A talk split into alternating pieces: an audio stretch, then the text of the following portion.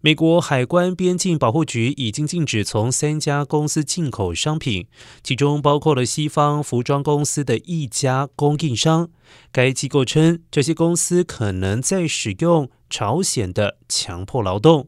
而根据海关二十七号称，一项二零一七年制裁朝鲜的法律，扣留了从金德、日新以及浙江。盛泰服装集团股份有限公司等三家公司进口的商品，这是作为打击强迫劳动制造商品的举措之一。而海关表示，有迹象表明这三家公司都使用了朝鲜工人。而根据美国法律，除非有另有证明，否则这些工人被认为是强迫劳动者。